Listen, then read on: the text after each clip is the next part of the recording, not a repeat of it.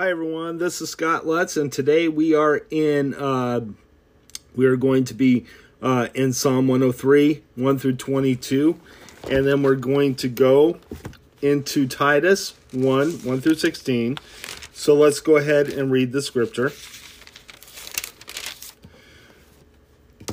Praise the Lord, oh Psalm 103, sorry, Psalm 103 of David. Praise the Lord, O my soul, all my inner inmost being. Praise his holy name. Praise the Lord, O my soul, and forget not all his benefits.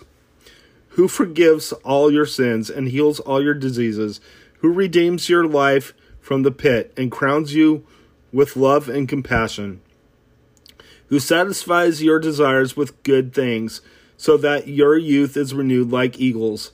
The Lord works righteousness and justice for all the oppressed. He make, made known his ways to Moses, his deeds to the people of Israel.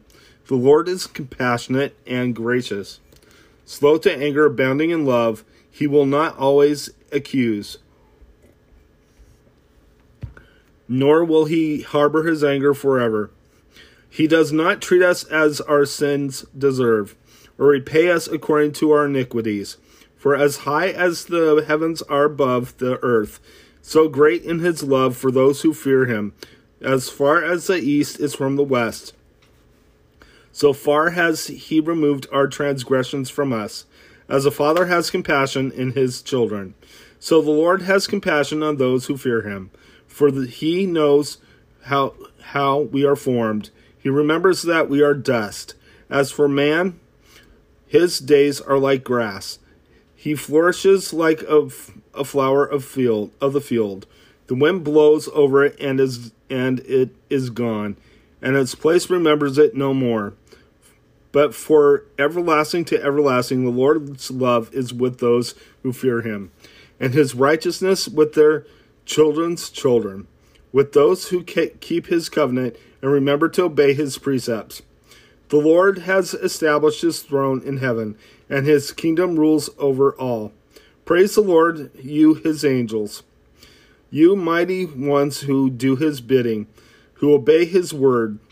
Praise the Lord, all his heavenly hosts, you who his servants who do this his will. Praise the Lord, all his works, everywhere in his dominion. Praise the Lord, O my soul. Let's go ahead and head to your New Testament reading.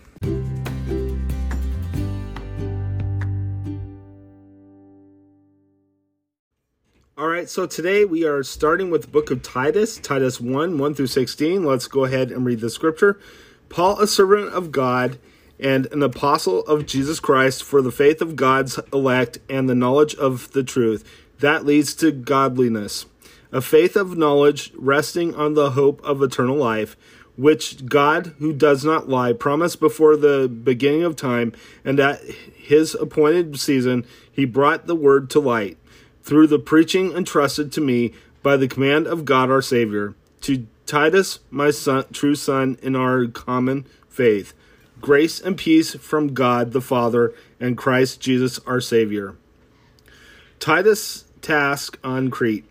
The reason I left you in Crete was that you might straighten up out what was left and finished and appointed elders in every town. As I directed you, an elder must be blameless the ch- husband of but one wife, a man whose children believe in, and are not open to the charge of being wild and disobedient. Since an overseer is entrusted with God's work, he must be blameless, not overbearing, not quick tempered, not given to drunkenness, not violent, not pursuing dishonest gain. Rather, he must be hospitable, one who loves what is good, who is self controlled upright, holy, and dis- disciplined. He must hold firmly to the trustworthy message as it was has been taught, so that he can encourage others by sound doctrine and refute those who re- who oppose it. For there are many rebellious people, mere talkers and deceivers, especially those of the circumcision group. They must be silenced because they are ruining whole households by teaching things they ought not to teach and that for the sake of dishonest gain, even one of their own prophets has said, Cretans are always liars, evil brutes, lazy gluttons. This testimony is true. Therefore, rebuke them sharply, so that they will not will be sound in the faith, and will pay no attention to the Jewish myths or to the commands of those who reject the truth. To the pure, all things are pure, but to those who are corrupted and do not believe, nothing is pure. In fact, both their minds and conscious, consciousness are corrupt. They claim to know God, but their uh, actions they deny Him. They are detestable, disobedient, and unfit for for doing anything good. Let's go ahead and close in prayer.